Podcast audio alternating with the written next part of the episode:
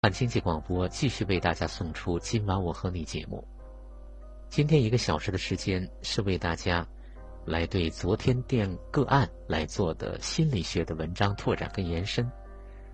这些文章和歌曲还有个案都在两个公众号上面，大家可以搜索加关注。一个是武汉雅心，一个是今晚我和你。今天跟大家分享到的第二篇文章，来自刘小凡的。童年创伤如何影响了你的命运？在小说《雪山飞狐》中，人称金面佛的苗人凤，武功高强，几乎打遍天下无敌手。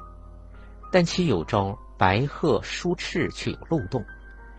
当他撩剑准备起势之时，背上总会不由自主的微微一耸。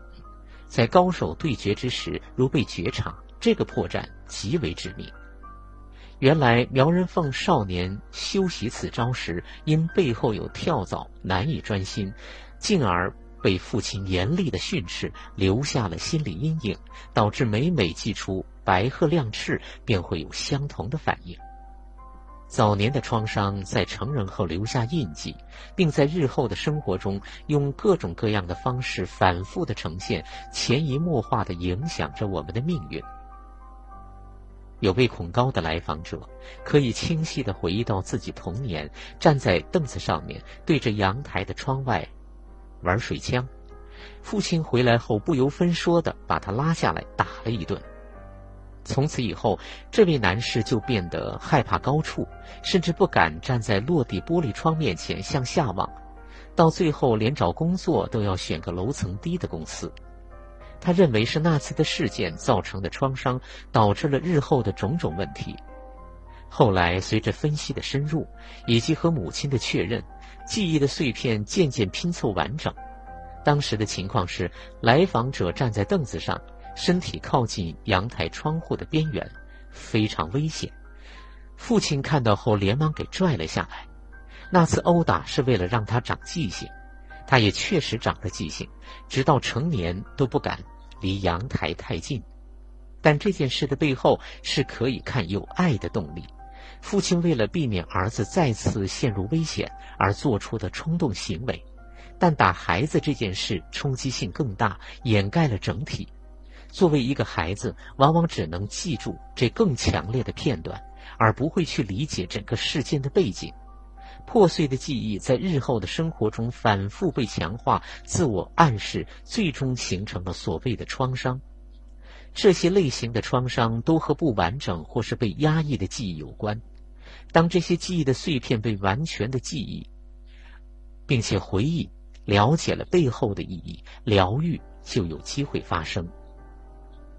当婴儿感到开心并手舞足蹈的大笑，母亲收到了这个信号，并随着孩子一起舞动，并开心的大笑。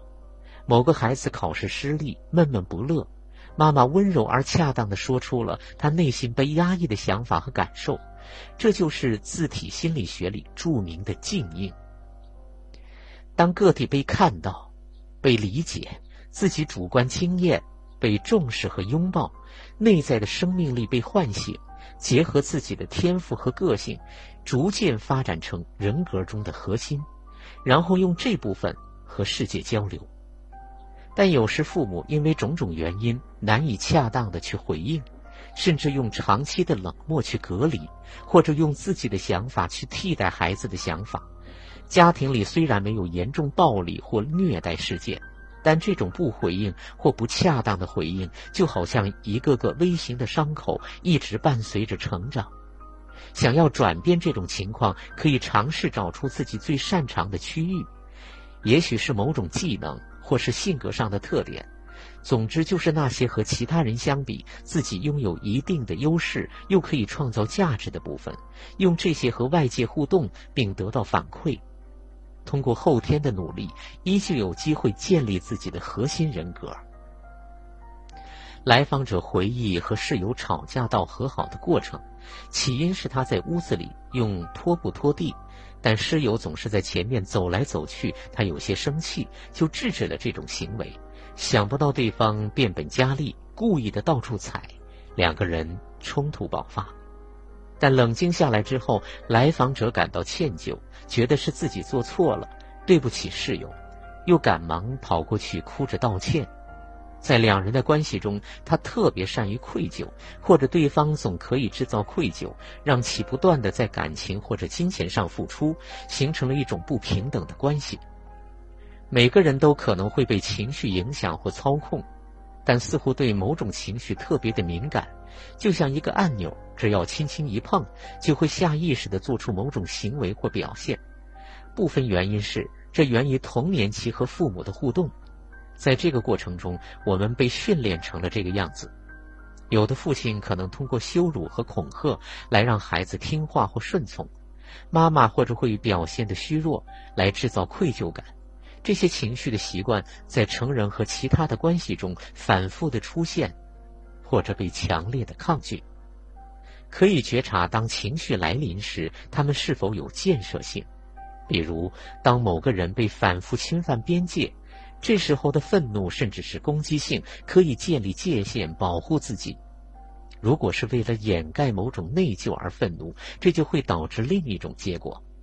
对关系和个人成长具有帮助的情绪，可以看成是良好的；而对关系具有破坏性，或者制造了一种相对不平等的关系，甚至是阻碍个人成长的情绪，是需要转变的。